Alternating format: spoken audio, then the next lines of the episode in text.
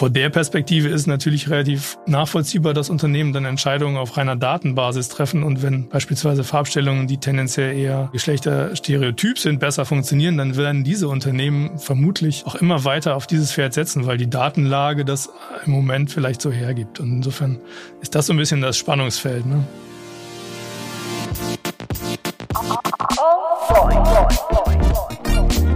Oh boy.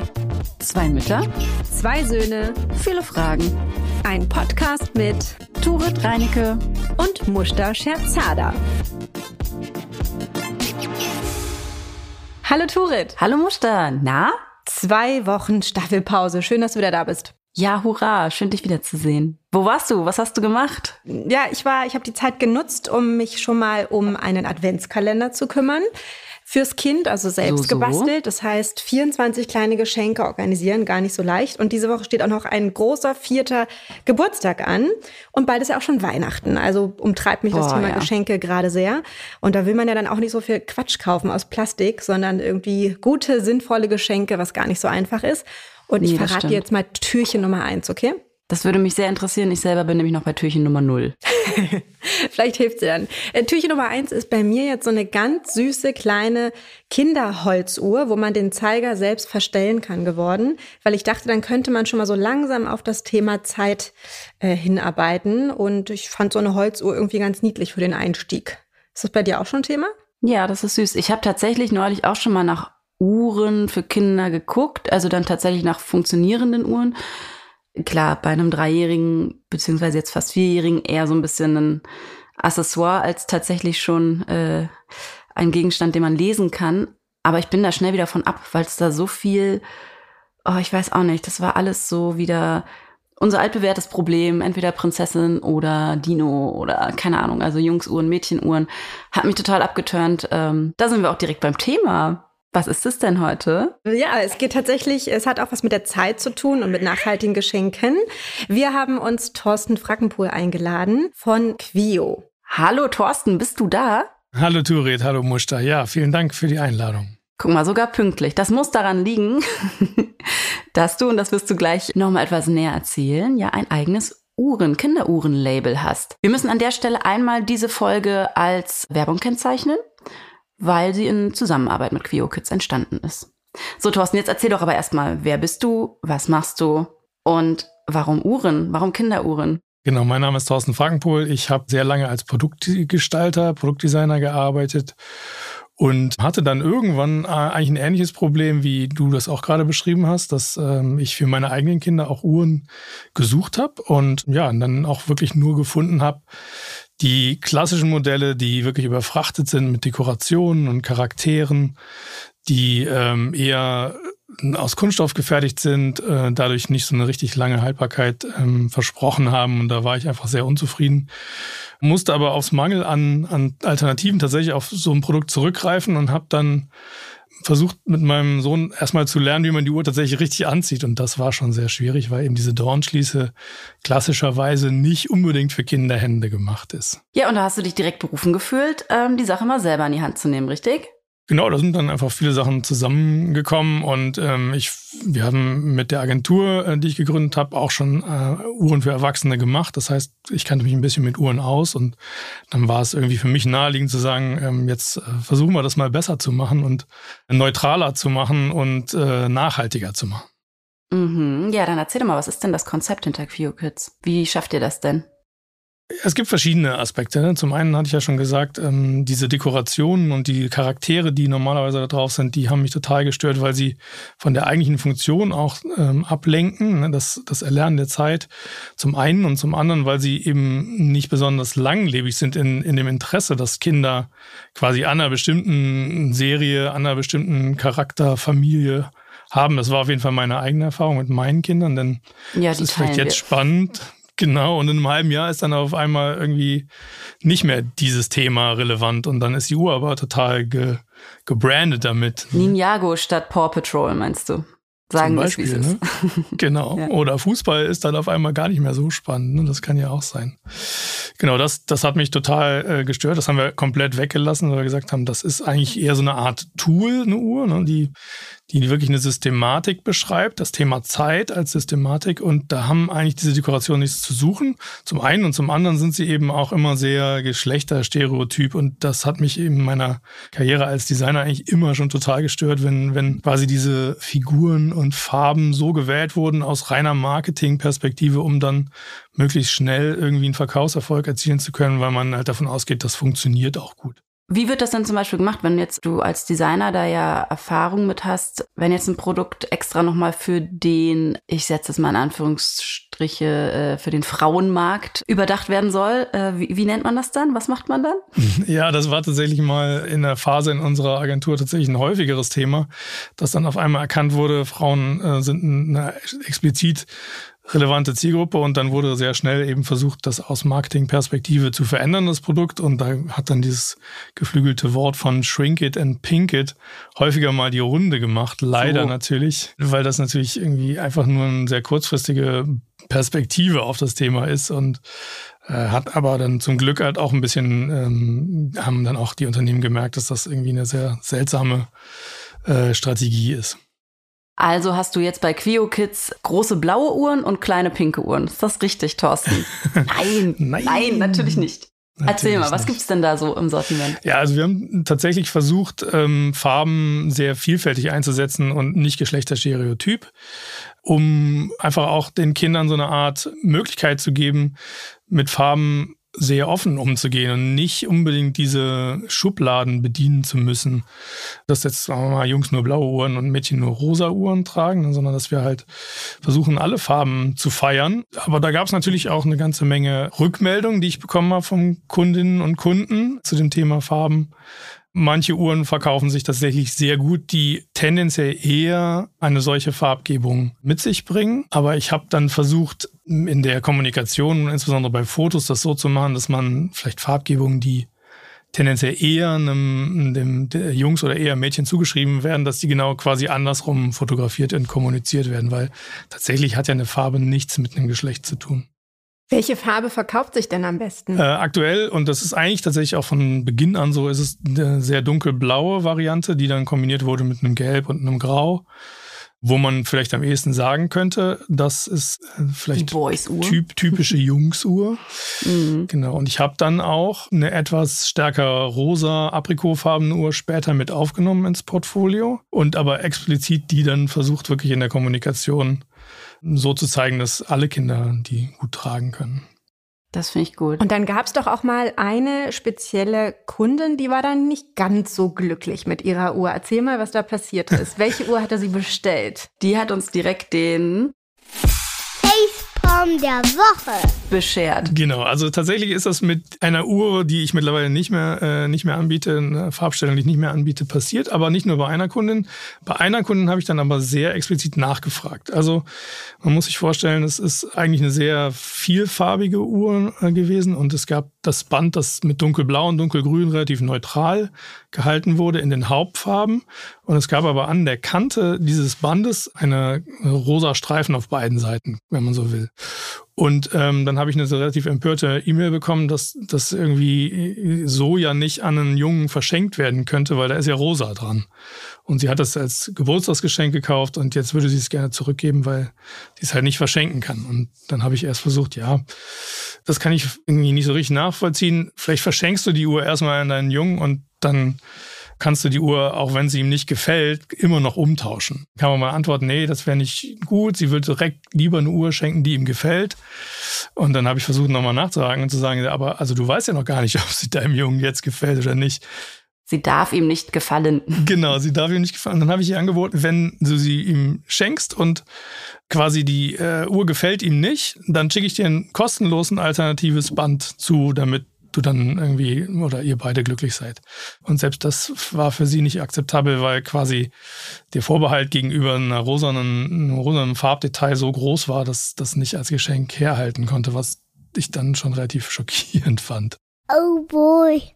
Ja, krass, ne? Das denkt man gar nicht, dass man da wirklich solche Rückmeldungen bekommt. Und da frage ich mich natürlich auch, wenn man als, als Designer sich dann eben an so ein Thema heranwagt und da vielleicht auch Sachen anders machen möchte, ähm, besser machen möchte, als das so in den weiten Teilen der Industrie vertreten ist, auf welche Hindernisse man so stößt. Ne? Also ist das dann was, wo der Einkauf schon sagt, hey, wir wissen gar nicht, in welche Abteilung wir jetzt das Produkt einordnen sollen, dann ordern wir das gar nicht erst.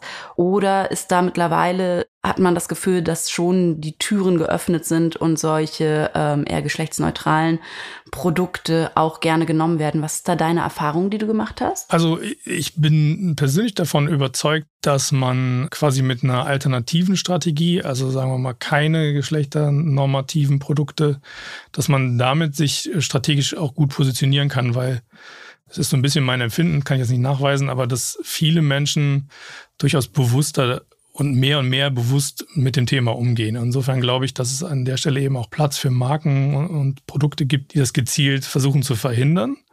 Auf der anderen Seite muss man natürlich sehen, dass viele Industrien eigentlich versuchen, ihr Geschäft permanent zu optimieren.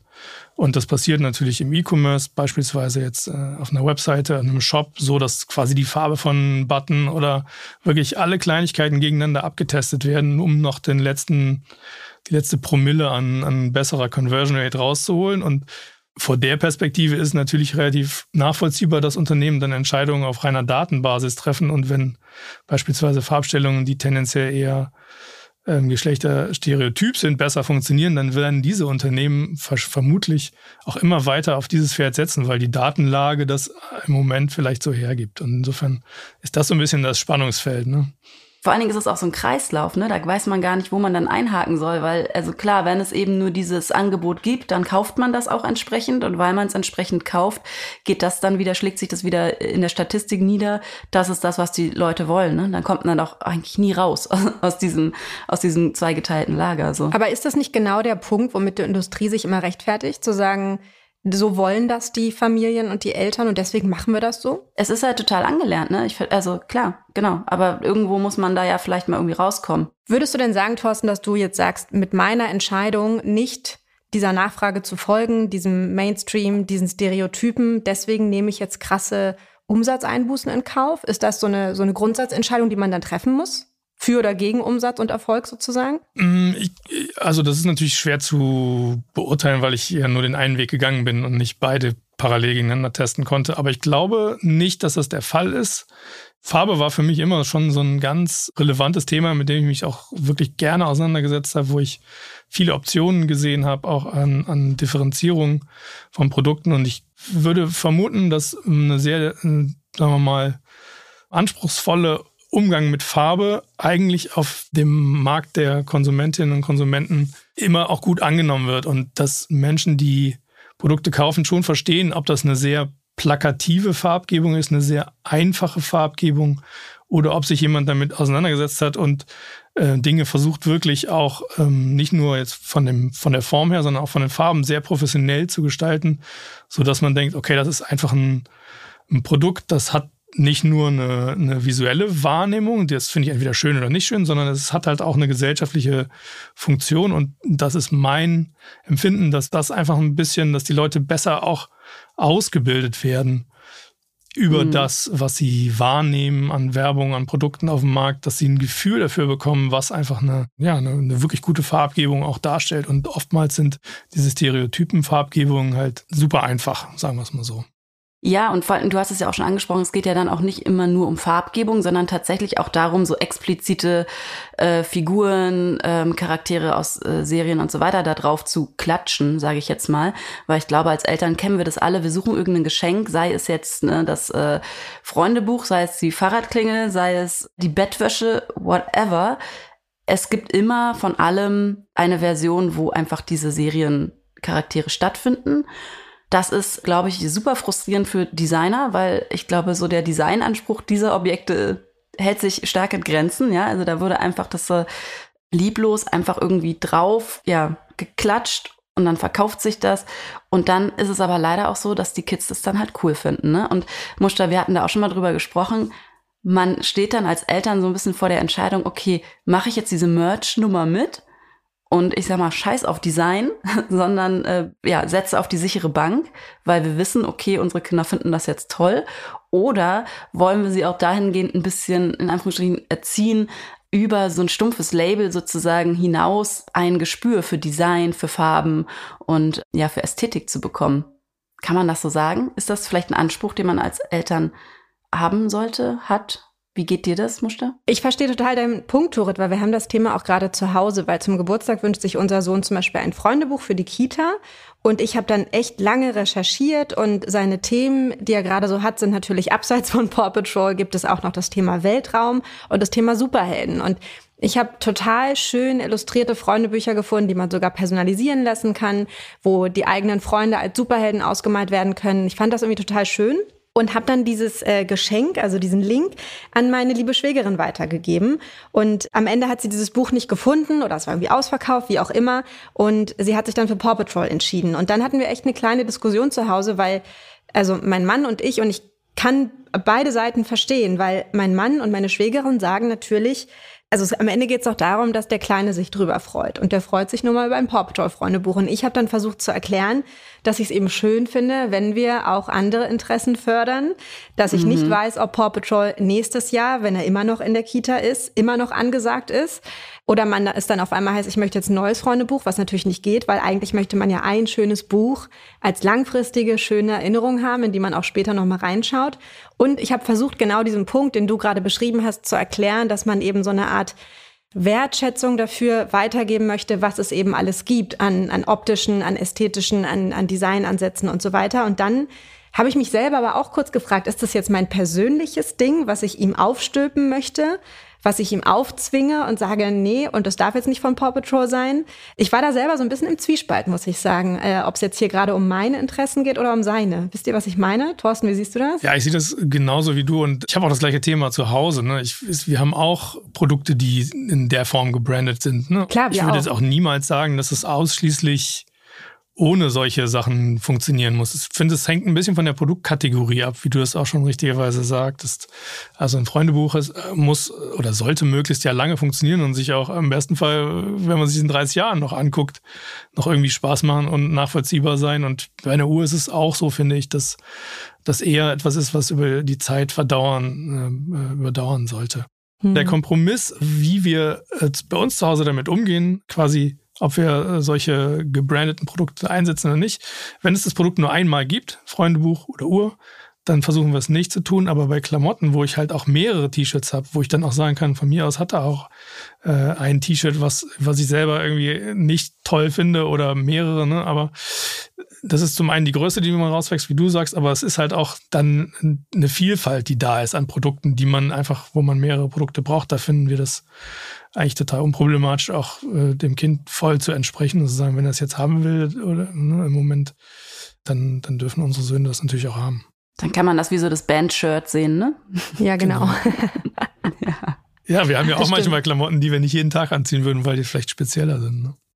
Das stimmt. Weihnachtspullis kann man jetzt langsam rausholen, oder? Ah, das juckt ja. mir schon in den Fingern. Ich habe mich noch nicht getraut. Ab Dezember. Es gibt noch einen anderen Punkt, den, den ich vielleicht ganz kurz mit reinbringen will. Und das hat damit zu tun, ob man glaubt, dass jemand sich ernsthaft mit einem Produkt auseinandergesetzt hat, weil die Lösung, quasi eine Figur draufzusetzen, ist oftmals eine sehr einfache Lösung. Und da könnte man jetzt auch so empfinde ich das auf jeden Fall häufig, davon ausgehen, dass die Leute, die dieses Produkt gemacht haben, sich vielleicht an der einen oder anderen Stelle nicht so viel Mühe gemacht haben, sondern einfach zu so sagen, so ich verkaufe jetzt, ich, ich mache irgendwas, was sich gut verkauft, anstatt quasi einen eigenen Beitrag zu leisten, zu sagen, ich bringe dieses Produkt auf den Markt, weil ich denke, es soll besser sein als das, was da ist.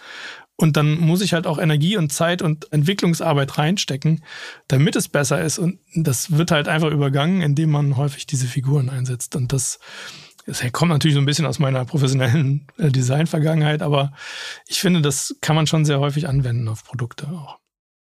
Ich würde da sogar noch einen Schritt weiter gehen, weil, Muster, wie du jetzt gerade gesagt hast, du hast jetzt die Frage, ob das jetzt deine Interessen versus die Interessen deines Kindes sind. Mhm. Ich habe aber dieses Gefühl, alles, was in diese Merch-Richtung geht, sind das überhaupt die Interessen meines Kindes? Also das ist ja, die rennen ja da in der Kita wie die Lemminge sozusagen diesen drei, vier Serien hinterher oder Charakteren.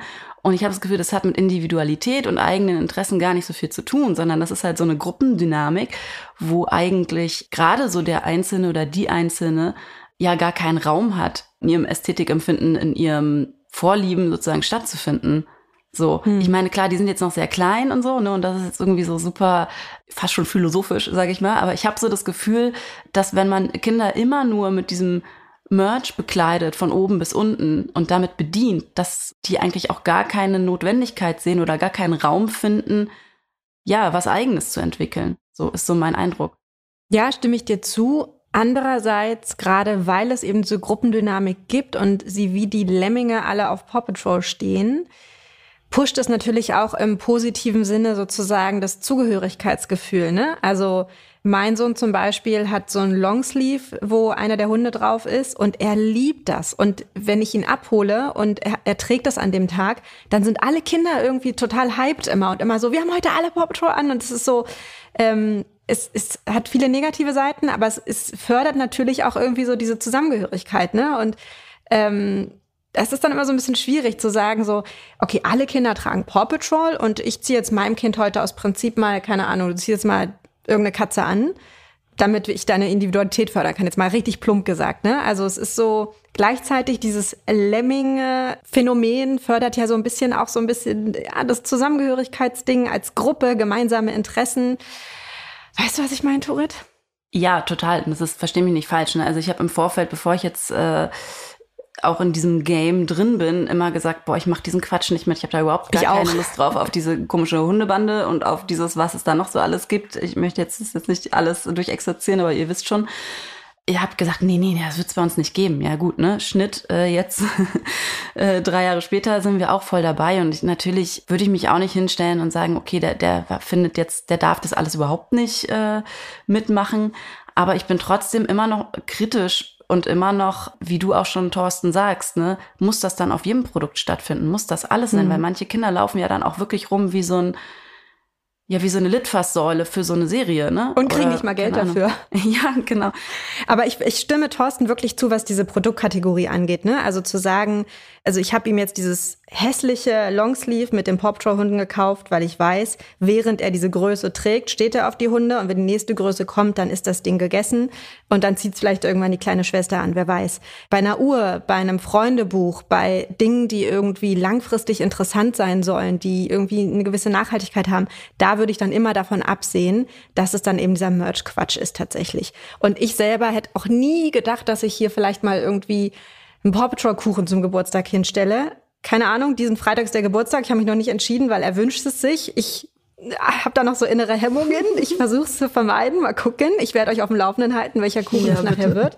Ähm, aber ich glaube, so eine gesunde Balance und immer zu differenzieren, wofür ist dieses Produkt jetzt geeignet, wie lange wird es sich halten, wie lange hält sich dieses Interesse, das alles einmal so zu reflektieren und zu hinterfragen, hilft auf jeden Fall auch beim Geschenkekauf jetzt zum Beispiel wenn ja. jetzt Weihnachten vor der Tür steht. Äh, was du ansprichst, ist ja auf jeden Fall der Aspekt Nachhaltigkeit. Und Thorsten, das ist ja auch, was dich bei deinem Label stark umtrieben hat, sozusagen. Ne? Dass es nicht nur darum geht, einen gewissen Designanspruch ähm, zu verwirklichen, sondern auch das Thema Nachhaltigkeit. Und dass es nicht so ein Plastikquatsch ist, sondern eine Uhr ein Gegenstand ist, der einen möglichst lange begleitet. Wie ist denn das bei dir? Woraus sind denn die Uhren gefertigt? Genau, die Nachhaltigkeit bezieht sich zum einen eben auf diese optische Nachhaltigkeit. Ne? Also wie, wie lang mag ich das Produkt tragen und anziehen? Und zum anderen natürlich in der, in der technischen Perspektive haben wir da eben ein Edelstahlgehäuse eingesetzt, haben ein echtes Glas eingesetzt, was weniger äh, stark verkratzt, äh, was natürlich, wenn es runterfällt, auch mal kaputt gehen kann. Aber wir sind sehr flexibel in der, in der ähm, Reklamationsbearbeitung. Tatsächlich, also grundsätzlich geht es darum, dass das Produkt auch lange in einer qualitativ hochwertigen Anmutung zur Verfügung steht. Ne? Da, da haben wir einfach in der Materialität versucht, wie in der optischen Gestaltung, das so zu machen, dass es eben eine lange Halbwertszeit hat.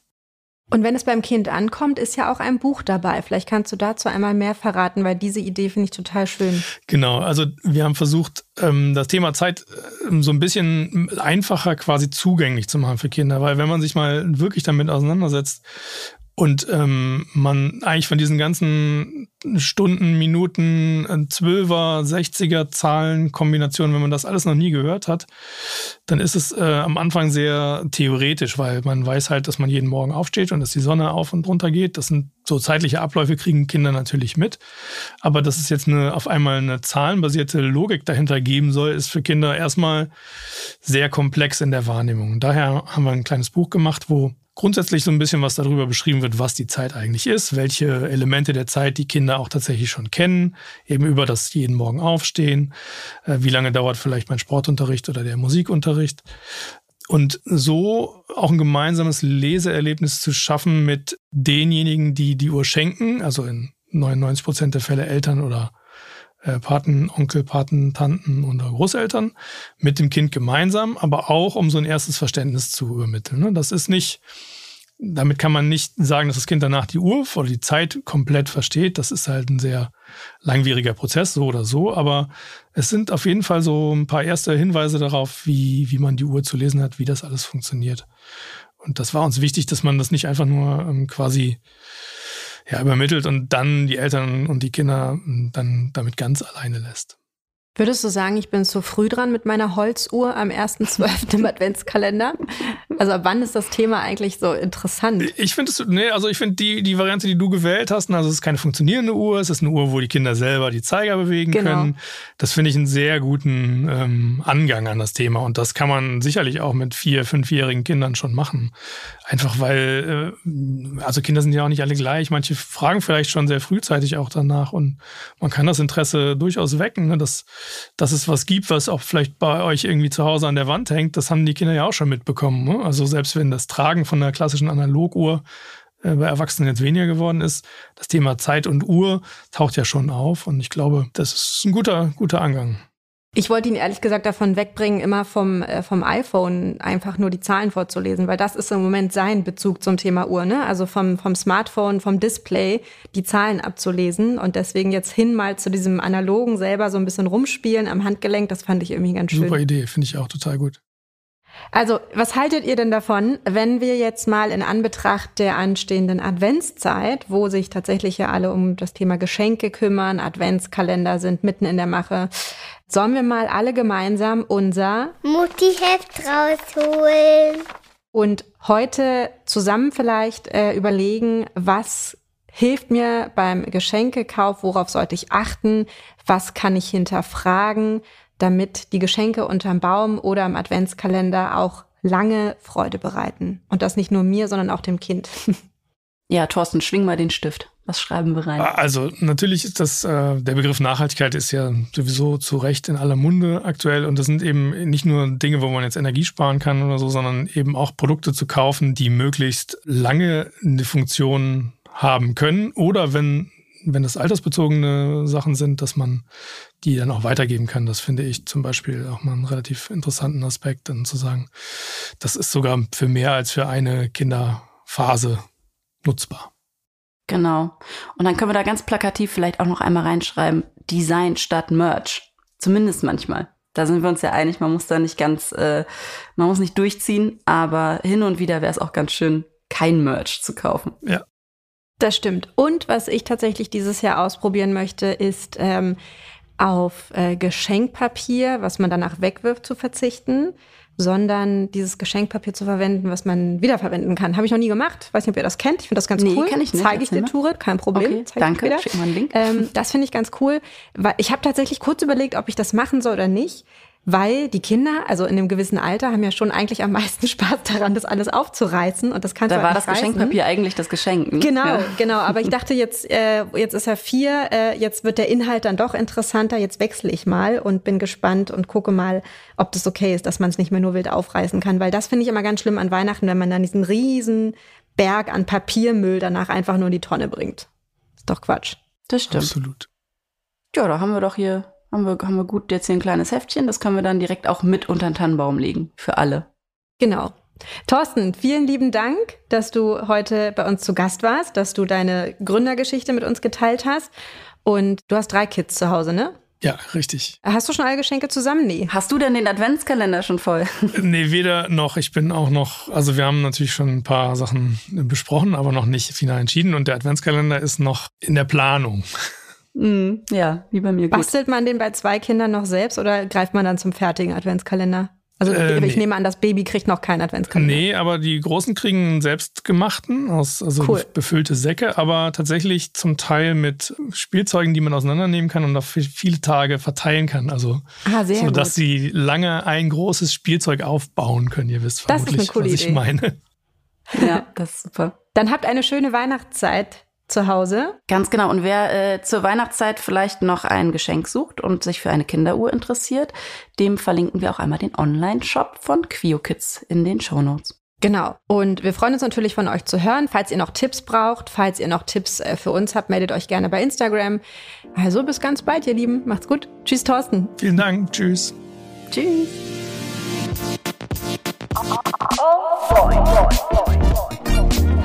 Oh boy. Zwei Mütter, zwei Söhne, viele Fragen.